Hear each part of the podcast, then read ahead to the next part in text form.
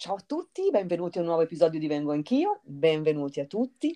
Oggi parliamo di un argomento davvero tanto tanto importante e che interessa davvero a tutti tutti noi, che è l'ansia da prestazione quando si tratta di sesso, di piacere e di condividere il rapporto sessuale e di viverlo con serenità e armonia. E questa cosa la facciamo con la one and only Alessia Romanazzi dell'account super famoso di Instagram Io non mi stresso. Alessia, ciao, benvenuta.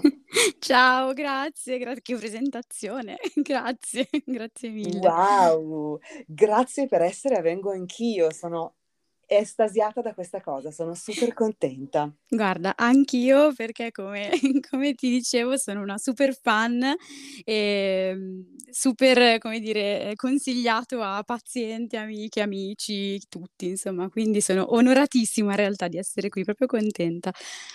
Guarda che meraviglia, grazie tra l'altro, grazie perché eh, davvero io faccio questa, mm, ho questa missione che per me è davvero tanto importante, la sento mm. proprio dal cuore e quindi il fatto che insomma una professionista come te eh, la consiglia ai propri pazienti per me è davvero insomma una grande, una grande, mm, come si può chiamare, una grande conquista, insomma un grande, un grande colpo positivo al cuore.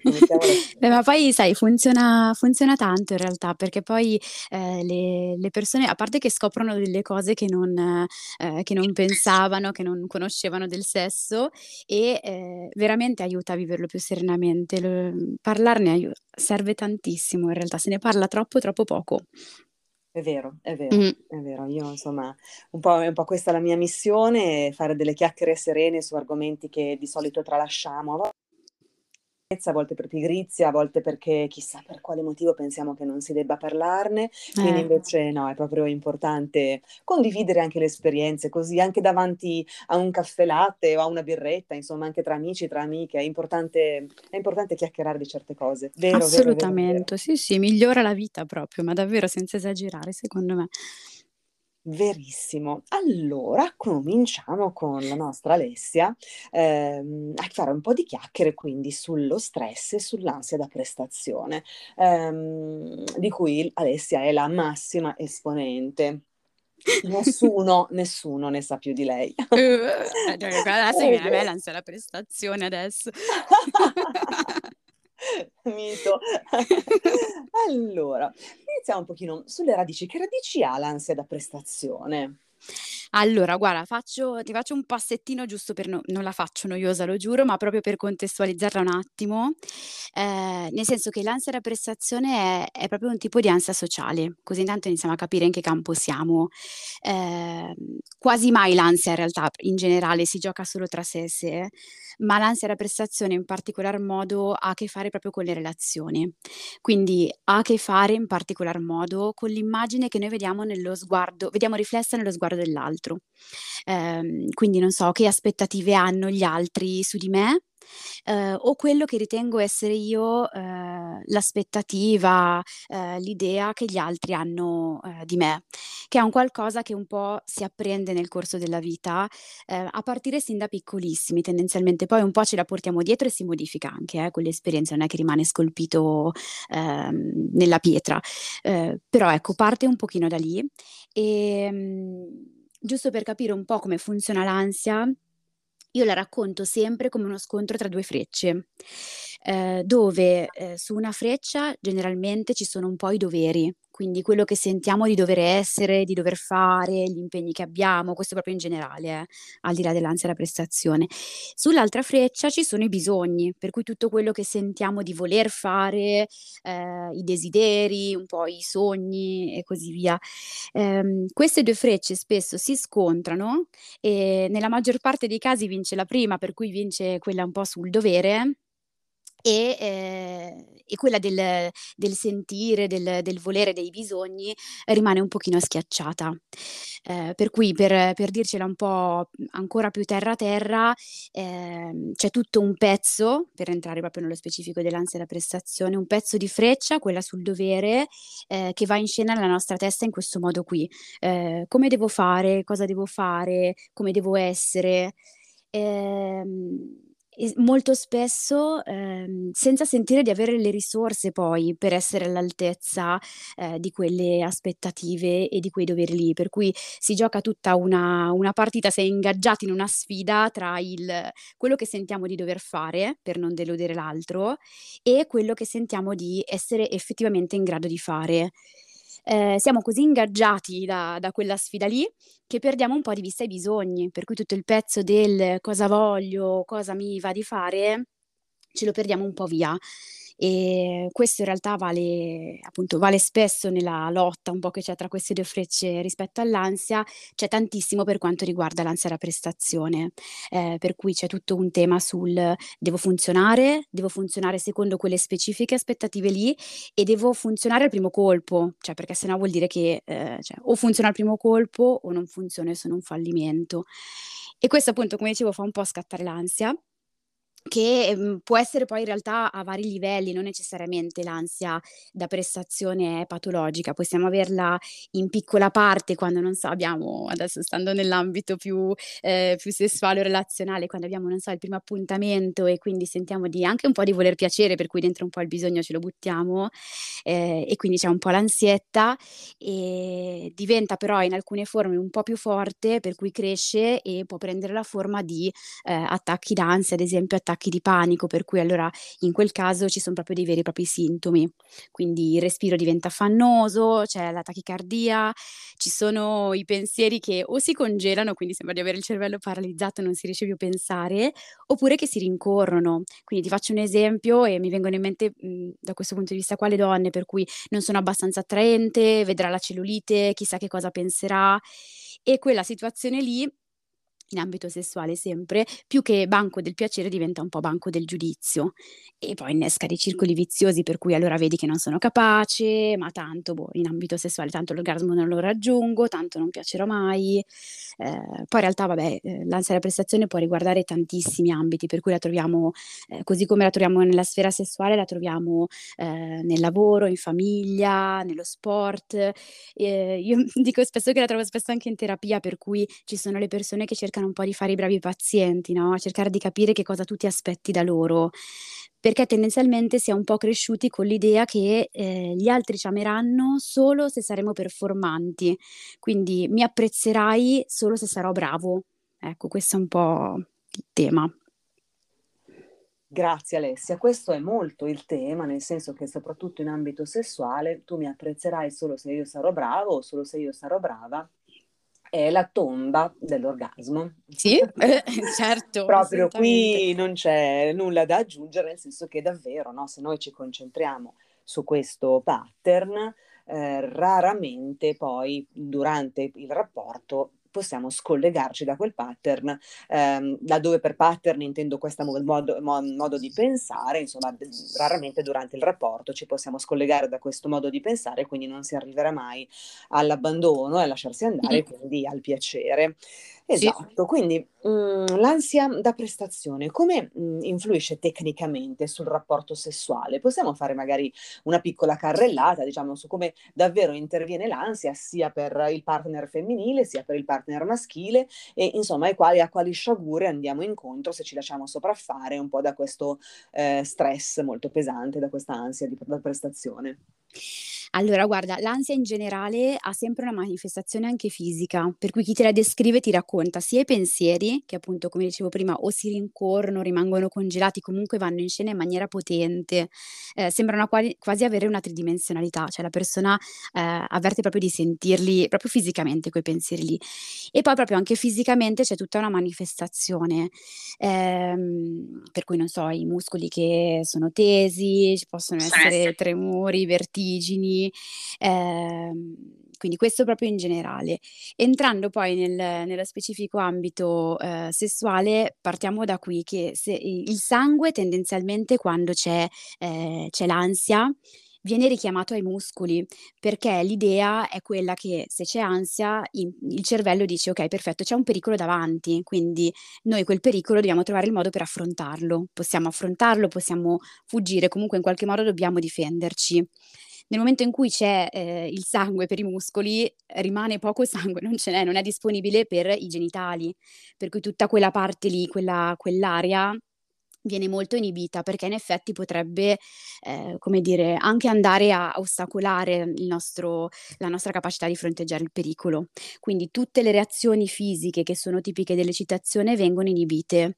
Il focus in quel caso infatti è proprio sulla minaccia, non sul piacere. Quindi come dicevi tu giustamente prima, cioè l'orgasmo viene assolutamente quasi da scordarselo. Ehm, per chi ha un pene tendenzialmente c'è proprio la difficoltà a tenere l'erezione. Ehm, questo sempre per la questione proprio anche molto fisica del sangue che dicevamo prima, ehm, e poi di da lì si innescano tutta una serie di circoli viziosi, perché il non riuscire a tenere l'e l'erezione implica pensare: "Ecco vedi allora non sono potente, non sono capace, chissà che cosa penserà l'altro di me, ho fatto una pessima figura", ehm, e questo poi porta ulteriormente a investire sui pensieri più che sul piacere. In altri casi, anche questa è un'altra cosa che mi capita spesso di di vedere, ehm, altri invece hanno dei tempi biblici per raggiungere l'orgasmo. Ehm, che detta così suona giudicante forse, ma giuro che non lo è, però, ehm, nel senso che si è talmente, ehm, invischiati, tirati dentro dai pensieri che se è difficilissimo da raggiungere.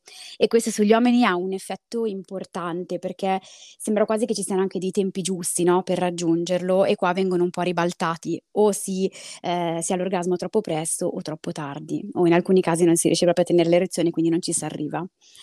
Mentre per chi ha una vulva tendenzialmente diciamo che apparentemente direi che si nota meno, cioè nel senso che non c'è un pene che va in erezione per cui sembra notarsi meno.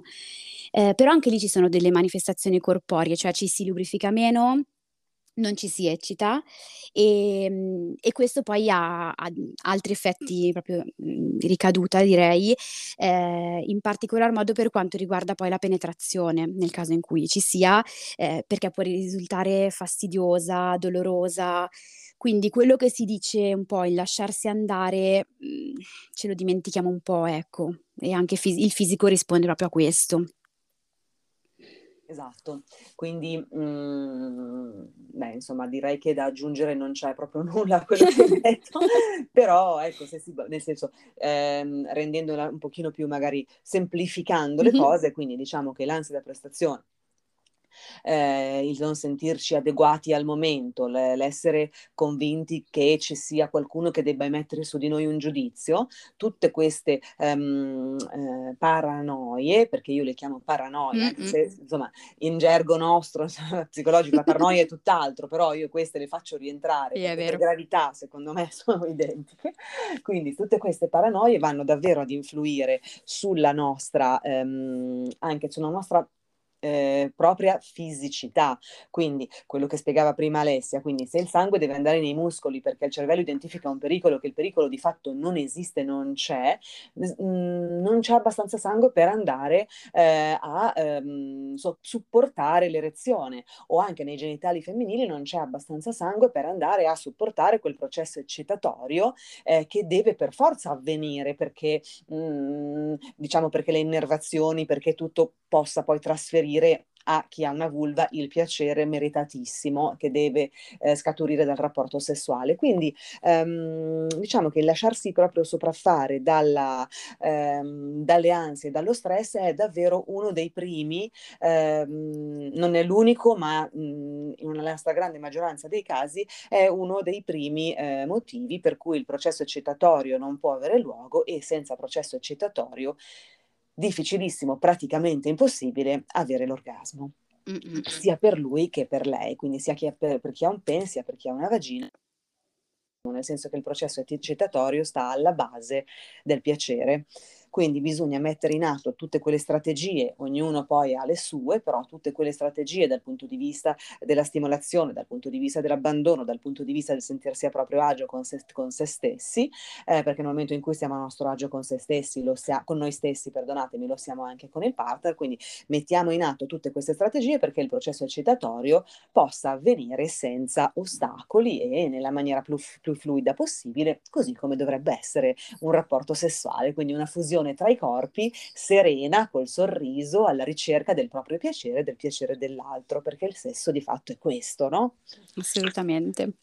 E quindi okay, che meraviglia. Allora andiamo un po' un pochino avanti, ci sono, eh, Alessia, dei soggetti che sono più soggetti a vivere l'ansia da prestazione rispetto ad altri, quindi delle persone un pochino più predisposte, secondo te, magari quelle più insicure, non so.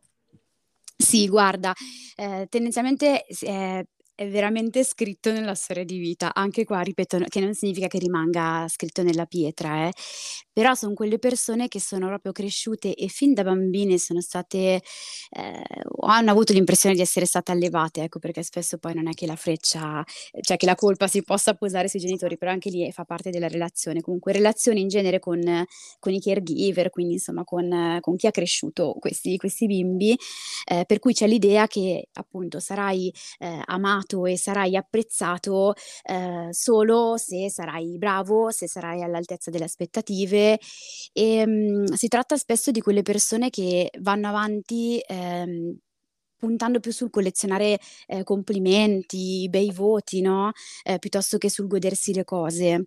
Ehm, quando gli chiedi, ehm, che cosa ti piace o che cosa ti è piaciuto di quell'esperienza lì, sessuale e non, difficilmente ti sanno rispondere o comunque rispondono su un qualcosa che ha, ehm, a che fare con la performance.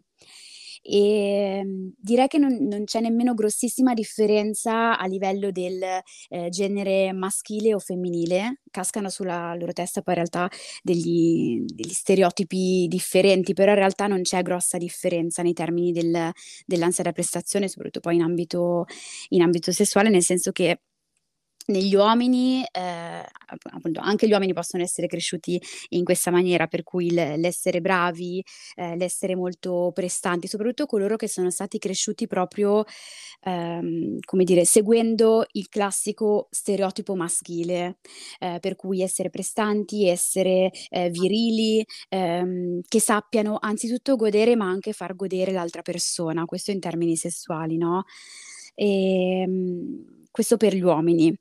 Ehm, mentre per qua ehm, quello che ci aspettiamo, detto molto terra terra, è che tendenzialmente ci aspettiamo che sicuramente al 100% l'uomo abbia, ehm, l'orgasmo, che sia potente, che lo abbia in maniera evidente e vigorosa e, ehm, tra l'altro mi viene in mente su questo che se ci pensiamo bene, su questo c'è uno stereotipo tan grandissimo che è quello di, ehm, contare, ehm, le quanti rapporti sessuali si hanno avuto in una sera sulla base del numero di orgasmi maschili, mai quelli femminili, no, ehm, per cui immaginate che che pressione ci sia addosso agli uomini rispetto a questo.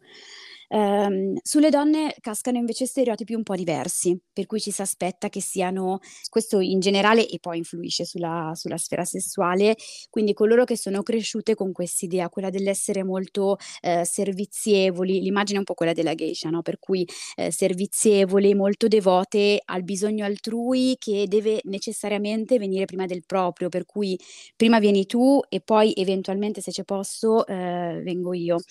Ehm, che tra l'altro in ambito sessuale, ehm, regge bene, come come dicitura. Ehm, Ah-ah. sì, e mi viene poi in mente un altro pezzo per cui, ehm, sulle donne c'è un'altra un'altra difficoltà grossa, ehm, che riguarda quelle persone che sono un po' cresciute divise tra, appunto, il dover essere, ehm, e allo stesso tempo il non posso lasciarmi troppo andare. Cioè, mi spiego meglio: ehm, questo accade soprattutto quando il partner non è stabile, no, le relazioni più da una sera, in cui si è divise tra il, ehm, mi hanno insegnato che devo, ehm, generare piacere nell'altro, ehm, ma allo stesso tempo mi hanno insegnato che devo rimanere, passatemi un po' la frase, ehm, la dicitura, un po' Vergine Maria, per cui n allo stesso tempo non devo ehm, non devo mostrarmi troppo disinibita, ehm, troppo, mhmm, goduriosa, eccetera, eccetera.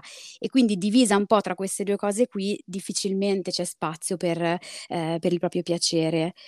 Ehm, cosa che poi anche qui, ehm, c'è proprio un'influenza poi a vicenda, perché se abbiam detto che l'ansia da prestazione si innesca sulla base dello sguardo dell'altro, ehm, si è molto attenti sia a ciò che si sta facendo per per cercare di essere bravi, prestanti, eccetera, ehm, sia a quello che l'altro potrebbe pensare. Per cui: "Oh mio Dio, magari l'altro pensa che non sia abbastanza, ehm, magari pensa che non sia abbastanza altra attraente." Oppure ancora, partendo magari più dal ehm, dall'uomo, ehm, c'è una scarsa erezione perché magari son tutti dei pensieri in circolo, perché magari semplicemente quella posizione non piace, perché quella giornata gli è andata male, quindi può, ehm, essere dovuta a tutt'altro però, ehm, si inizia a far largo nella testa il pensiero: "Ecco, allora lei pensa che sia perché non sono abbastanza cioè, mhmm, ecco, allora lei pensa che non sia abbastanza prestante", e da lì l'altro circolo di lei.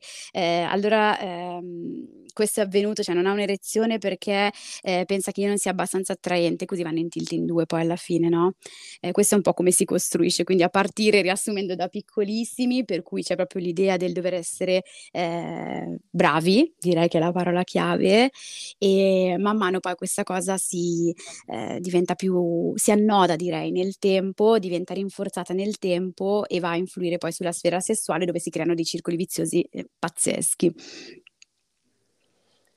Importantissima questa cosa, è vero, è vero, è vero. Poi dal punto di vista maschile, mhmm, c'è anche anche soltanto minimo il minimo pensiero: "Oddio, riuscirò ad avere l'erezione piuttosto che manterrò l'erezione per tutto il rapporto." Solo questo pensiero innesca poi il tilt, mi piace molto questo termine che hai usato. Ehm, Sì. la stessa cosa vale per la donna, ecco, un una banale insicurezza, ehm, dovuta magari alla cellulite, alla ceretta che non è fatta come ti piace a te o o insomma, o come non pensi che possa piacere a lui, insomma cavolate del genere, poi innescano questo tilt, esatto, questo ehm, innescano questa mhmm, diciamo questo principio, questa sensazione di ansia che di fatto allontana dal qui ed ora, allontana dal rapporto sessuale, allontana da quello che stiamo facendo e allontana per sempre, cioè in quel frangente, Sì. ma per sempre, dall'orgasmo, assolutamente. Sì, sì. Guarda in mhmm, spesso nei colloqui si dice, ehm, sull'ansia e si fa l'esempio del non pensare a un elefante rosa. E la prima cosa che ti appare nella testa se io ti dico questa frase è: un elefante rosa. E e lo stesso vale rispetto all'ansia da prestazione, per cui non pensare cioè sai che ti dicono non pensare, no, però non pensa nel momento in cui tu ti impegni per non pensare alla, ehm, erezione, ai peli, eccetera, nel frattempo ci stai pensando e da lì poi appunto il tilt, no, è questa lotta tra il, ehm, mi vien da pensarci perché così m'hanno un po' tra virgolette "insegnato" o penso che sia giusto, e il non devo pensarci, oddio. Vero, Mh. verissimo. E questo anche a volte succede questo, ehm, anche quando stiamo anche quando le cose vanno tutte bene e quindi Mh. quando stiamo per avere l'orgasmo, si inserisce un pensiero ehm, un pensiero killer diciamo, no, ehm, nel nostro cervello, è vero che dice: "No, è vero. devi godere, godere è sbagliato." Pam, e lì si tronca tutto.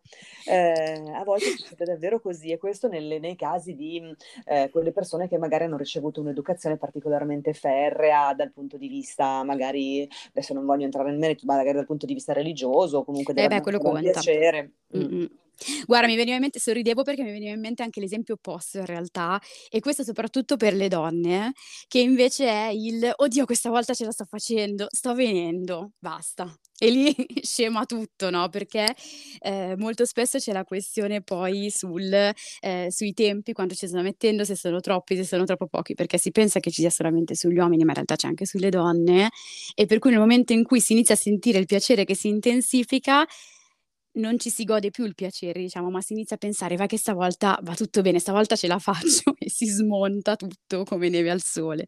E crolla, è vero, Sì. è vero. Quindi sono sicura che tantissime ragazze che ci ascoltano si riconosceranno anche in questa in questi esempi che abbiamo fatto, perché quindi non sentitevi sole perché è una cosa molto comune, È però magari mhmm, esatto, però magari, ehm, esercitate il vo a non fare così.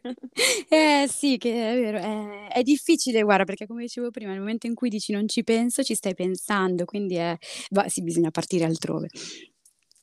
Bisogna concentrarsi su qualcosa che ci piace molto, no? Quando siamo lì nel, nel, nel, nel momento, eh, tutte le cose che non ci piacciono lasciamole stare, quindi non mi piace il mio sedere, non mi piacciono le mie mani, non mi piace il mio seno, perché poi noi siamo specializzate nel non piacerci proprio con la patente, abbiamo la patente del non piacerci per tutte le cavolate possibili, quindi abbandoniamo tutta quella cosa lì e pensiamo proprio a una cosa che ci piace molto, che può essere una cosa che ci piace molto nell'ambito di quello che stiamo facendo, cioè il sesso, se no comunque concentriamoci concentrandoci su qualcosa che ci piace molto in generale, però questo, in questo modo dovremmo quantomeno un pochino provare ad allontanare quelli che sono ehm, i pensieri che invece possono ostacolare mh, il flusso proprio del, dell'eccitamento e, e, del piacere. Sì, anche proprio sulle fantasie, cioè quindi anche certo. de- della serie mi esercito a casa in solitudine e eh, capire un attimino quali siano le fantasie che, che, piacciono, quelle che eccitano di più, quelle che proprio non, non ci si può resistere, no? che appena le pensi parte un po' l'eccitazione, adesso la descrivo un po' esagerata,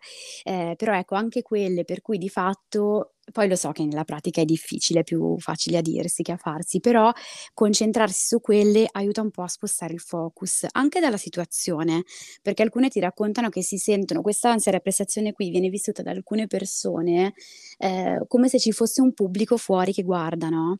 E quindi è quello sguardo di, di qualcuno che dice, ah, mm", cioè come se ci fosse un pubblico con eh, i taccuini e ti sta per dare un voto o descrive tutto quanto quello che stai facendo. Eh, e quindi è difficilissimo bellissimo, bisogna riuscire in qualche modo, ecco appunto concentrandosi sulle fantasie, ok, a eliminare il pubblico che ci sta intorno, che poi è nella nostra testa. Vero. Oppure se siamo, se abbiamo delle fantasie voyeuristiche, mm? pensare che ci stiano guardando tutti coloro che ci fanno eccitare se ci guardano mentre facciamo sesso, perché le fantasie sono, ehm, in quanto tali, eh, possono essere di qualsiasi tipo.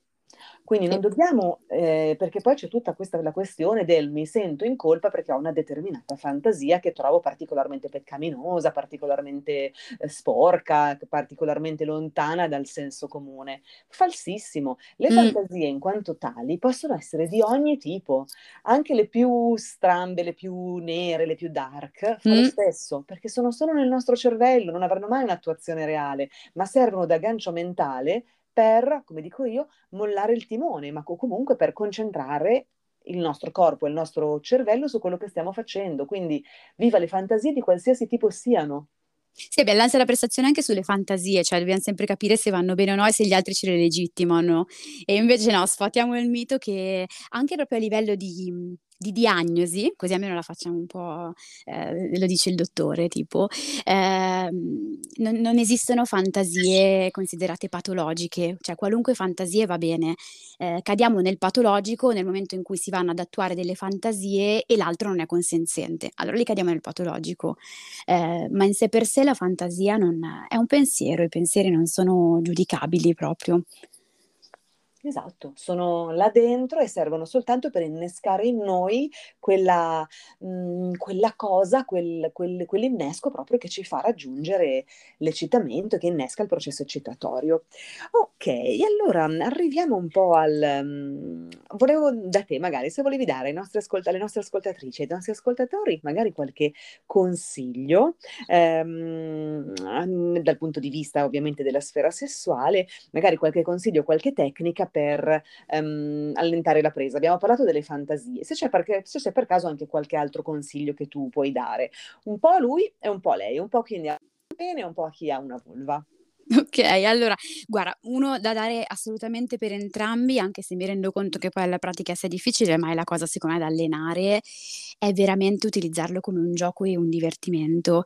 Cioè non ehm, il sesso non è una roba in cui vince chi ha più orgasmi o vince, non lo so, mhmm, chi è più bravo, ma poi magari ci arriviamo a che cosa significa bravo, ma veramente chi si diverte. Ed è sembra una frase fatta, ma in realtà veramente quando ci si diverte si esce entrambi entrambi eh, da quell'esperienza sentendola come positiva e per cui si innesca, si innesca invece il circolo che è eh, virtuoso. Quindi questo secondo me vale per entrambi.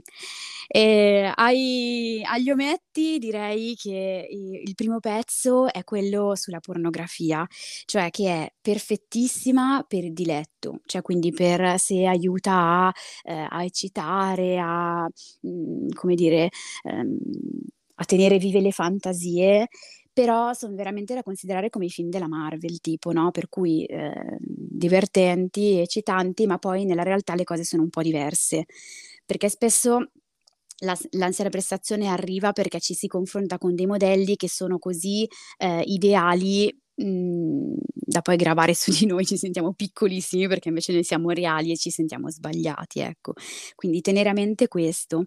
E l'altro pezzo importante, che è un'altra cosa che vedo capitare spesso, è il confronto con con gli amici, per cui, ehm, va benissimo, come dicevo all'inizio, secondo me se ne parla troppo poco e se ne dovrebbe parlar di più, eh, però tenere a mente che molto spesso così come eh, noi possiamo avere un'ansia da prestazione, non sentirci abbastanza, eccetera, eccetera, a volte l'hanno anche gli altri per cui a volte si innescano un po' quelle conversazioni che è un po' ehm, all'inseguimento di chi è più bravo, no? E, ehm, e, quindi ci si perde un po' di vista la realtà dei fatti. Eh, quindi anche un po' le... sarebbe bello, ecco, se dovrebbe, ci deve essere il, lo metto del gruppo un po' coraggioso, che si permette anche di parlare delle difficoltà, delle difficoltà che ci sono, di come vanno i rapporti realmente, che è una cosa che secondo me aiuta parecchio peraltro per due ragioni. Uno perché ci si smolla un attimo e si capisce che molto spesso le difficoltà che abbiamo noi ce le hanno pure gli altri, nulla di strano. E secondo perché magari c'è passato un altro amico poco tempo prima e magari ci dà la dritta giusta, magari no, magari ha funzionato per lui e, e, e per noi in prima persona no. Eh, però sai, prendi un consiglio da una parte, prendi un consiglio dall'altra, provi a metterlo in pratica, non come se fosse la regola ferrea da seguire altra performance, ma proprio così come un qualcosa da provare, da sperimentare o magari più semplicemente scopri un qualcosa che è eh, divertente. Per cui eh, sia i racconti, secondo me, eh, sono veramente utili, però devono essere quelli veri e, e autentici. E l'altro pezzettino, secondo me, da tenere a mente sempre sugli uomini riguarda un po' l'erezione e qua secondo me c'è un po' sempre il retaggio dei, dei film porno per cui eh, ti fanno vedere dei pezzi e non si sa che nel frattempo, nelle pause, eh, ci si scaldano. Eh, per cui è normale che in un rapporto invece reale l'erezione non sia sempre uguale, non c'è in qualunque condizione, non è uguale tutti i giorni per cui basta semplicemente spostarsi, che so, dal letto al divano, ad essere un pochino più scomodi o che in quel momento eh, se il rapporto etero sto stimolando lei, per cui eh, mi cala un attimo e ci sono fantasie che mi stimolano di più, altre di meno, ecco, non è necessariamente un non sono bravo, ci sono delle condizioni che naturalmente stimolano meno l'erezione. Questo su di lui. Che dici, tu aggiungeresti altro? Io, io, ti direi che questa cosa che tu hai appena detto, mm. giustissima su di lui, vale anche per lei. Vero. Che, mm. esatto, durante il rapporto ci possono essere dei momenti in cui siamo particolarmente lubrificate e dei momenti in cui invece lo siamo un pochino meno e sono assolutamente fisiologici. Non significa che durante il rapporto, se ho un momento in cui sono particolarmente eccitata, particolarmente lubrificata, magari qualche minuto dopo improvvisamente mi asciugo per qualche motivo, mm. non, non, è, non, è, patologica questa cosa, mm. è normale, così come il calo di tensione dell'erezione, il ritorno delle erezioni, sono cose normali ed è per questo che non dobbiamo circoscrivere il rapporto sessuale alla penetrazione. Io questa cosa la dico sempre, la eh, penetrazione eh, non è il rapporto, il rapporto è tutto quello che si fa insieme, di cui la penetrazione è una piccola parte. Quindi... Brava, guarda, questa roba qua eh, è importantissima. Ti dicevo che consigliavo spesso il podcast alle, alle, pazienti e tu non hai idea di quante tornino dicendo, uno, che non avevano idea che la penetrazione e basta, senza stimolazione del clitoride, non funzionasse.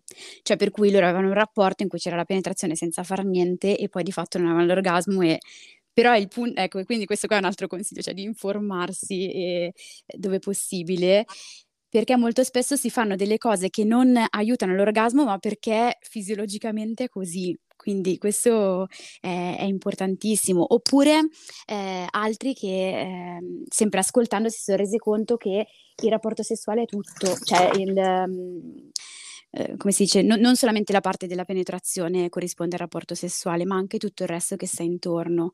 E, e, guarda che sembra una banalità, ma in realtà scoprirlo ti fa capire che forse il rapporto sessuale te lo stavi godendo, cioè ti piaceva, eh, ma pensavi che non fosse giusto viverlo così. Anche quella è ansia da prestazione in qualche modo. Come devo essere? Verissimo, verissimo. Questa è forse proprio il fulcro, no, della, mm. de, del discorso che stiamo facendo. Um, quindi facciamo davvero tanta attenzione a, questo, a questa cosa, perché um, il sesso è tutto una serie di cose che si fanno insieme, a partire da una carezza, da un brivido, da un bacio, eh, dalla ricerca del proprio piacere il piacere dell'altro. La penetrazione, davvero, ragazzi, ragazze, mh, mm, è l'ultimissimissimo step. Non è l'ultimo step, perché mh, mm, il sesso penetrativo e basta non può portare piacere, oppure sì, lo può por- porta piacere, ma ad un numero, eh, una percentuale di donne molto bassa, molto molto bassa. La, gra- la stragrande maggioranza mh, delle donne ha bisogno di tutt'altro per raggiungere l'orgasmo e que- tutto quel tutt'altro non ha a che vedere con l'erezione del, del partner. Quindi immaginatevi quante tante cose potete fare per avere un rapporto sessuale fi- eh, soddisfacente, parlo proprio di orgasmo, eh, non sto parlando di,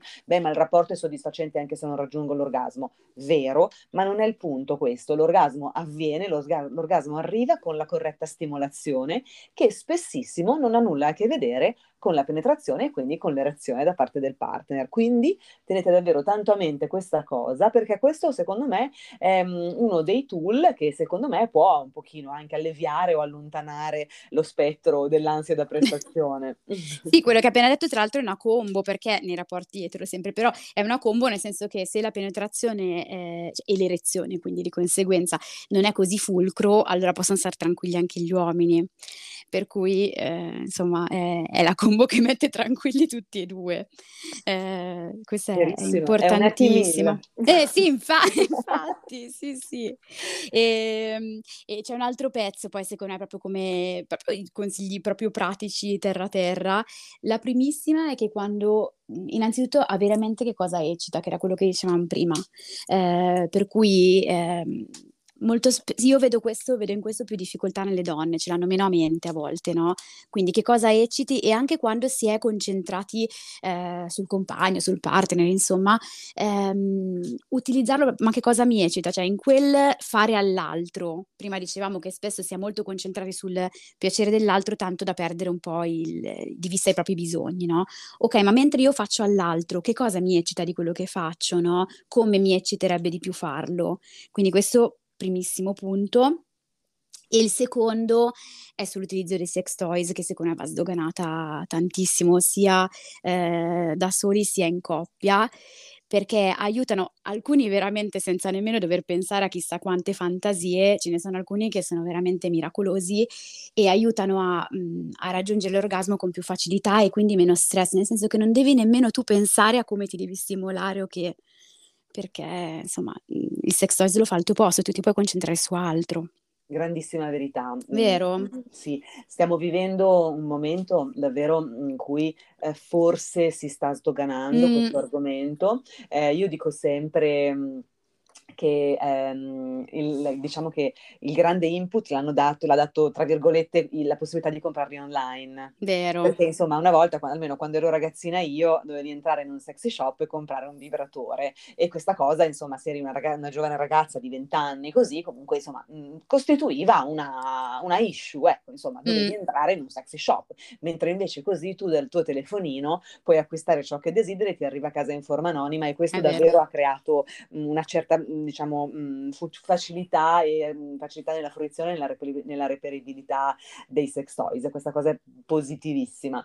Ehm, sì. E dall'altro lato, sì, decisamente, ce ne sono alcuni che sono eh, particolarmente mh, coadiuvanti ecco, del piacere, eh, quindi sì, sì, decisamente io ne consiglio sempre l'uso, nella misura in cui ovviamente una persona si sente a suo agio sì, beh, certo. se stessa, eh, ma anche nei casi magari di persone magari un pochino più reticenti, io consiglierei comunque di provare.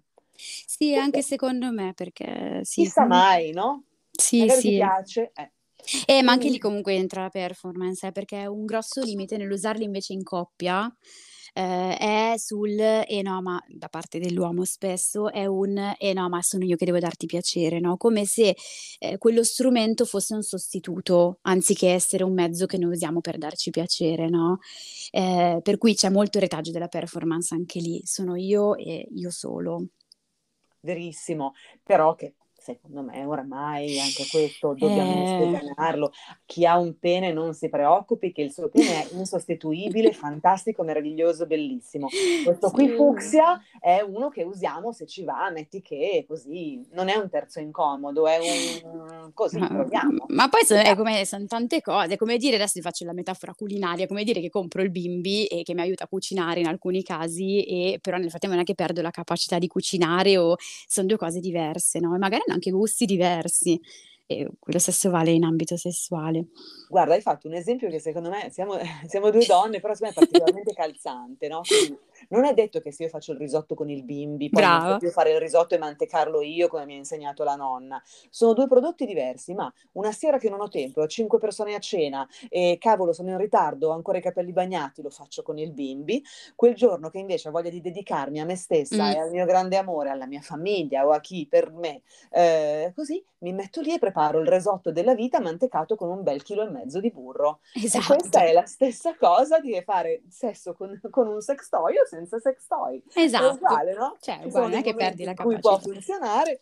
L'importante è vivere sempre tutto con il sorriso e vivere sempre tutto con la serenità e con la coscienza che stiamo fa- facendo una cosa bella, una cosa easy, una cosa facile, una cosa per cui siamo stati davvero programmati. Sì. Eh, quindi non, oddio, devo fare sesso, ecco, allora stasera devo fare sesso, um, eh, mi devo lavare il rasoio, um, ah, ok, ah, ecco, proprio adesso mi è cresciuto un brufolo. Allora, perché eh, se no così non si va da nessuna parte. Va il brufolo e chi se ne frega, ok? L'importante è questo, perché se no, sì. altrimenti non si va da nessuna parte. Guarda, tu portavi avanti la battaglia sul sesso, eccetera, io porto avanti quella della leggerezza, mi sa che si intersecano le due cose, sì. perché c'è, eh, l'abbiamo persa un po' in questo periodo, e quindi sì, sì, no, va recuperata che è nemica della, eh, insomma, diventa tutta una performance appunto, mentre eh, alleggerendosi diventa più un divertimento, un gioco, qualcosa che ci piace fare. Benissimo. Guarda, Alessia, io non so come ringraziarti perché questo episodio penso che sia davvero illuminante, eh, meraviglioso. Tu sei una persona incantevole. Oh, grazie. Quindi... Guarda, è reciproca. Eh. Ah, grazie. Eh, quindi ti ringrazio infinitamente. Eh, io spero che i consigli di Alessia, io non mi stresso su Instagram, famosissima, eh, siano davvero utili per tutti voi e per tutte voi. Eh, qualsiasi domanda abbiate, scrivetemi o scrivete a lei, mm, nel senso saremo liete di se, si posso, se, se sono domande alle quali si può rispondere via social, volentierissimo di rispondervi. E, ehm, e quindi ancora un, immenso grazie a te e a prestissimo. Chissà mai che magari su un argomento specifico potremo registrare un altro episodio insieme. Volentierissimo, grazie a te davvero, grazie. E ciao a, a presto tutti. allora, ciao, ciao grazie, ciao, ciao. ciao. Ciao a tutti e ci sentiamo al prossimo episodio di Vengo Anch'io tra una decina di giorni. Ciao!